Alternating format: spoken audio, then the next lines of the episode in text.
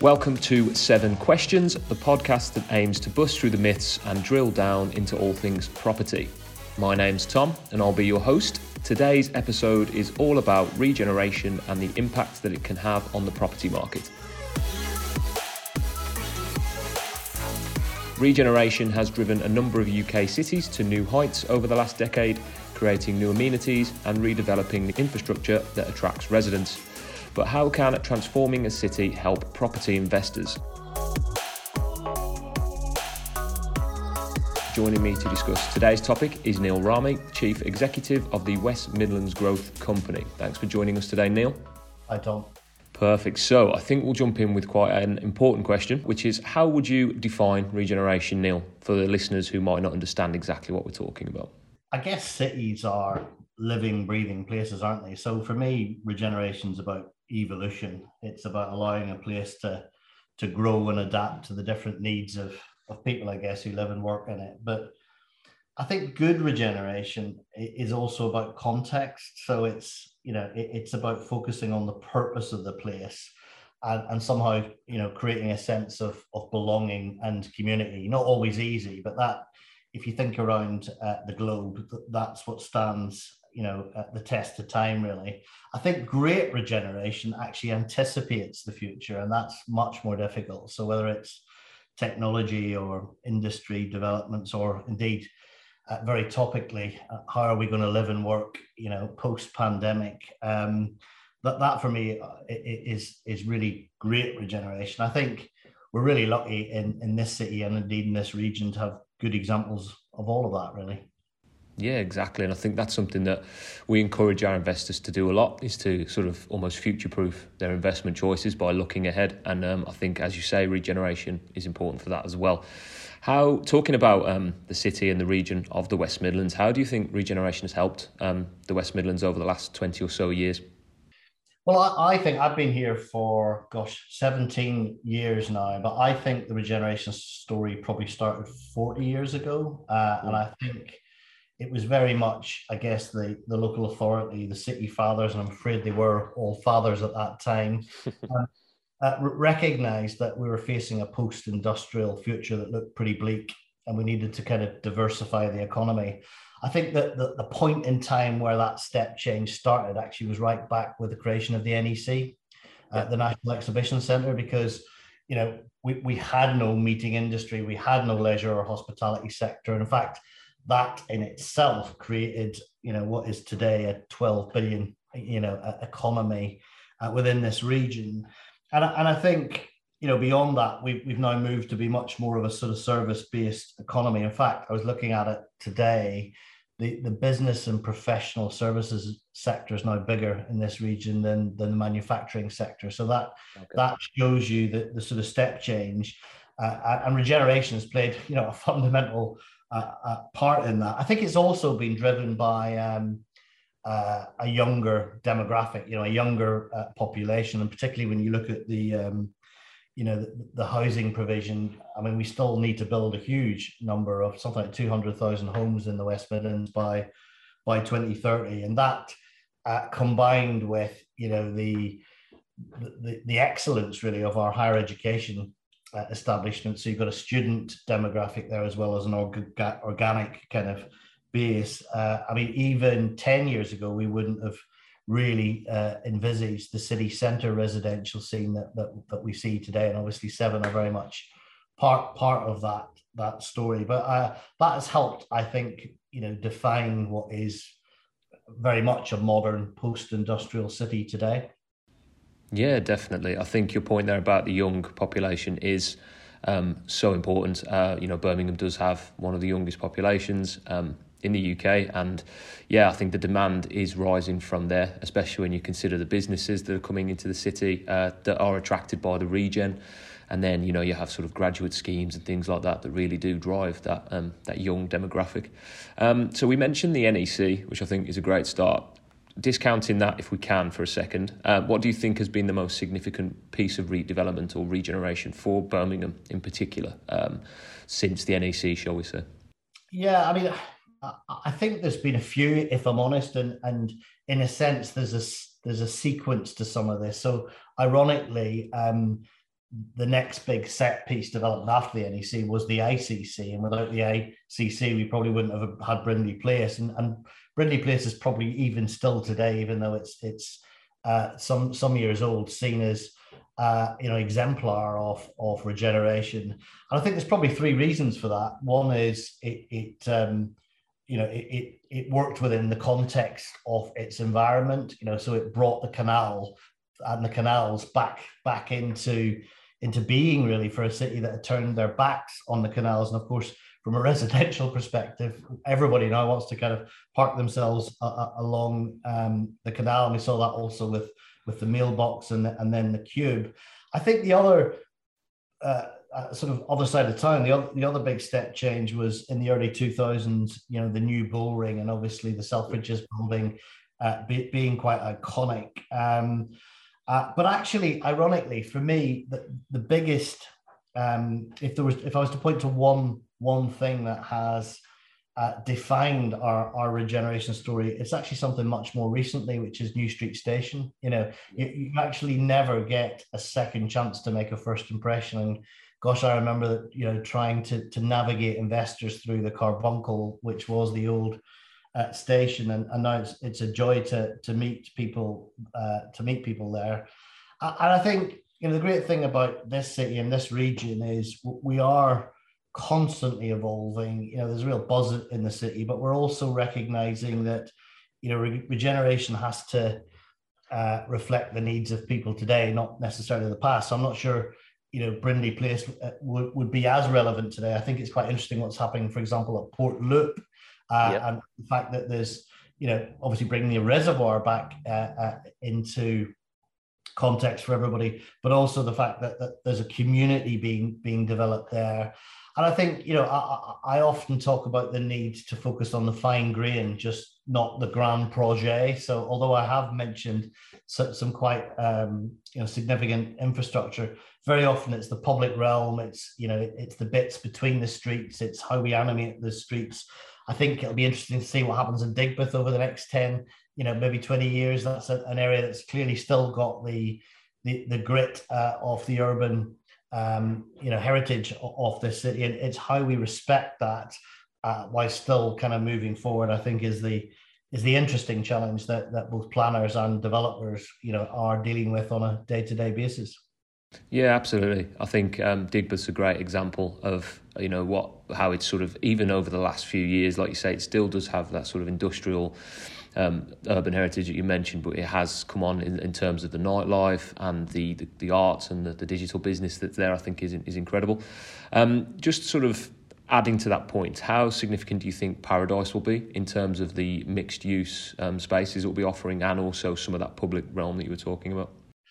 I think it's really important because, you know, what we haven't, I guess, talked about is the connections between places. And, you know, people kind of forget Paradise is built on a bridge. It, it's a bit like trying to, trying to uh, you know, re redevelop uh, New Street while still keeping a train station going. It's, it's, it's actually a phenomenal piece of engineering.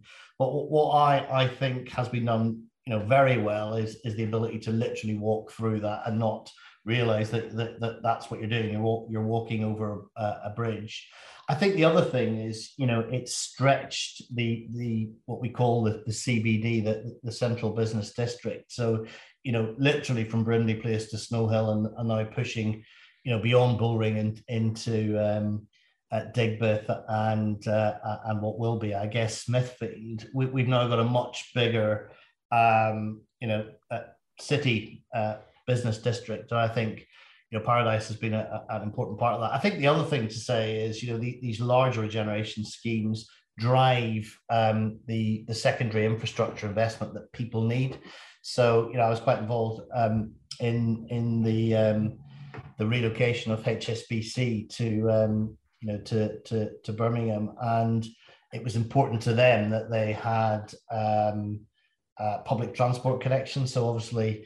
Uh, uh, today we, we literally have a tram tram uh, stop outside uh, the headquarters of H S B C. So so that's all all part of, I think, the you know the, the story. And I think that the challenge very often is um, you know, we, we do get preoccupied by the big shiny buildings, but the reality it's it's it's how you connect between these places and what that experience feels like that ultimately is what drives investors to do the next big thing.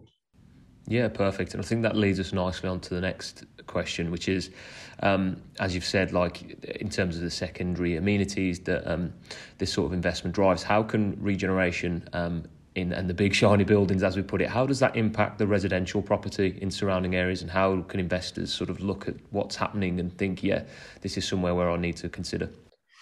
I, I think it's hugely important.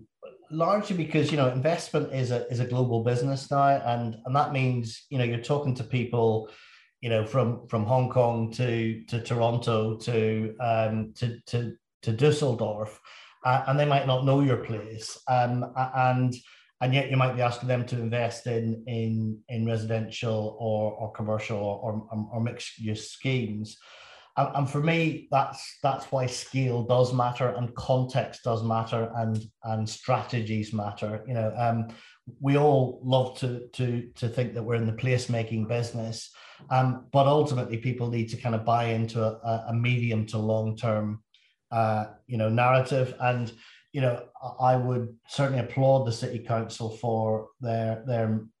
their big city plan, which I can't remember whether it was ten years or, or, or more ago, and now obviously the future city vision. When it comes to investors, these things are really important.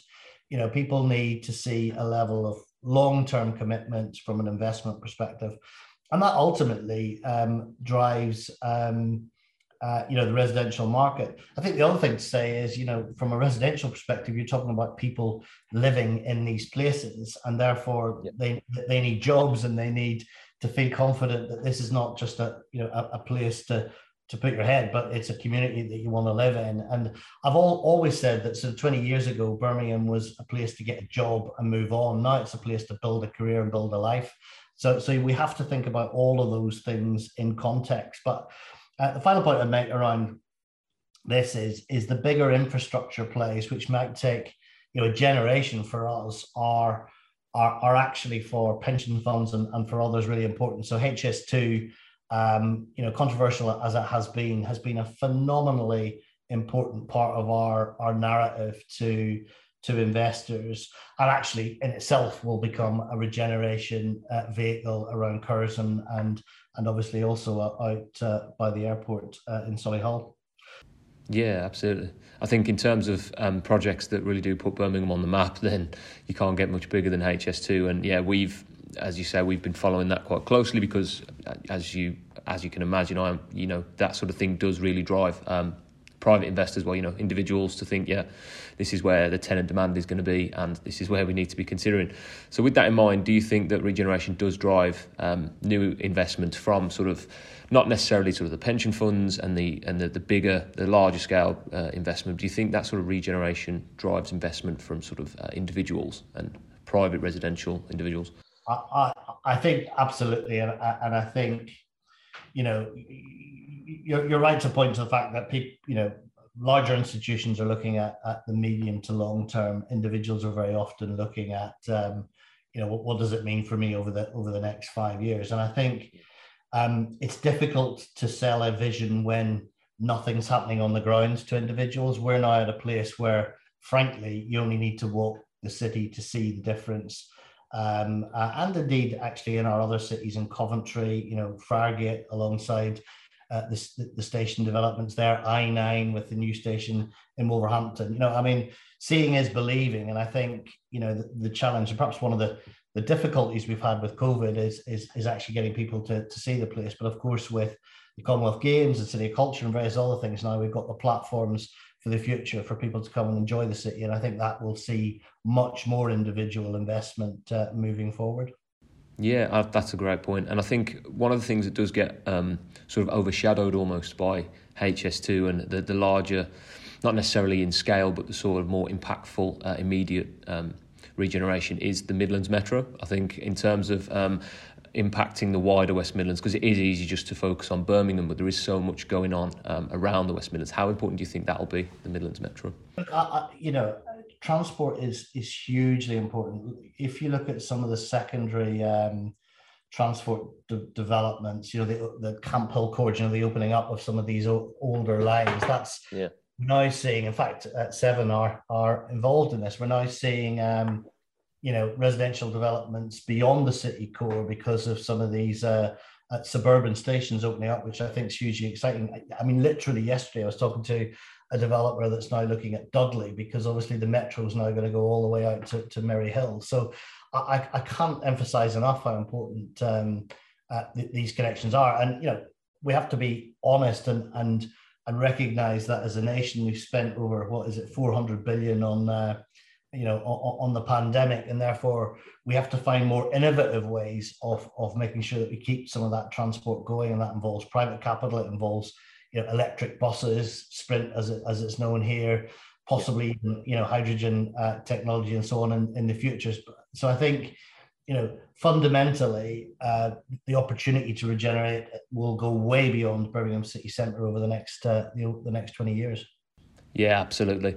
Um, and I think, you know, one last thing to touch on, um, just talking about sort of the, the coming up in the immediate future is the Commonwealth Games, obviously, and the subsequent sort of legacy plan that's going to come with that. How impactful do you see, um, or I, I suppose obviously everyone knows it's going to be impactful, but what sort of um, scale do you think that will have for um, Birmingham and the wider West Midlands? I, I think the stakes have, have just sort of grown month by month um, uh, for the games because of the pandemic. So this will be the first, you know, um, fully live sporting event um, uh, that we've had for, for two years globally. Um, so as a eleven days of sport, I have absolutely no doubt that this is just going to be a phenomenal experience for those people that, that come and, and live in the city. But in terms of the theme of, of this discussion, I think what's really interesting is many of these sporting events across the globe have been regeneration catalysts in their own right. Ironically for Birmingham, I, I think it's less about that. So, so, so you know, we have, or we had ninety percent of the infrastructure in place for the Games when we bid for it. Yeah, we, we will see an amazing um, redevelopment of the stadium, you know, an incredible aquatic centre in Sandwell, Uh, where we were to put the, the athletes' village. That housing development will continue. So it has been catalytic. But the irony of this is, actually, I think it'll be other benefits uh, for, for the city. I think this goes beyond uh, regeneration. It's about engaging communities, both the business community and local communities, in a kind of civic exercise on a scale that we've we've never seen before. It's ultimately about celebrating some of the regeneration that, that we've seen. And as I said earlier on, seeing is believing. But finally, perhaps the real opportunity for Birmingham and the West Midlands is to internationalise everything that we've, we've got, you know, in a post-Brexit uh, uh, world. We, we've got to reach out clearly to, to new markets. And, and ironically, some of the Commonwealth markets maybe be some of the biggest opportunities that we have in India and Canada and Singapore and Malaysia. So I think, you know, that the size of the prize cannot be, you know, cannot be overstated here. Um, But more than that, it's just going to be a, a fantastic party. Uh, and I think we all, we all need one, really, don't we? I think that's what we all need, yeah, absolutely. Well, thank you very much for joining us today, Neil. Uh, it was great to talk to you about that topic um, and how it's impacting so many different sectors. Um, if anyone listening today is interested in learning more about the current state of the U K property market and what the future could hold, you can download our free U K investment guide or many other of our guides covering different topics and locations from our website at seven capital dot com. Now, as always, to finish the episode, we're going to push property aside for a moment and get to know more about our guest with our five in five.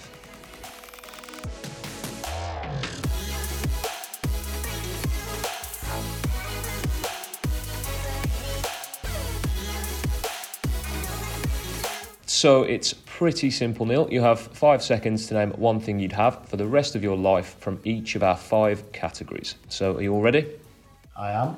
Perfect. Right, if you could have one music album for the rest of your life, what would it be? It'd have to be Teenage Kicks by the Undertones. Okay, perfect. That's a that's one we haven't heard of yet, so that's great. Uh, one meal. Well, I'm I'm half Indian, half Irish, so it's got it's got to be a curry and a pint of Guinness. Perfect. Bit of both. A uh, bit of both cultures in that. Um, what's your favourite curry then? Um, probably a biryani, actually. Okay, nice. That's a fan of that myself, actually. Um. One film. Goodfellas. Oh, excellent. It's a great choice. I think, uh, yeah, that's the first time we've had that as well, but definitely a good, good choice. Uh, T V show? Probably my only contemporary contribution today. There's a show on Apple T V called The Morning Show, which is just stunning, and there's a new series out uh, uh, this week, I think. Oh, perfect. Is that um, is that Jennifer Jen- Aniston? Jen- and... Jennifer Aniston and uh, Reese uh, Witherspoon. But, uh, yeah, yeah. Uh, amazing writing, amazing uh, um, acting, uh, well worth a watch. Excellent. And then finally, your luxury item. I don't have very many, but uh, the one I'm holding, I think, at the minute is the one I'll keep hold of for as long as I can, which is my Mont Blanc pen. So there we go. Oh, perfect. So you'll be able to do all the writing with your uh, with your Mont Blanc. Excellent. Well, some great choices there. Thanks again for joining us, Neil. So that wraps up this episode of Seven Questions. Thanks to everyone for listening, and thanks, Neil, for joining us. You're very welcome. If you'd like to listen to the rest of this series or any of our older episodes, you can just search Seven Questions wherever you listen to podcasts. In the meantime, feel free to give us a follow, and if you like what you hear, drop us a review.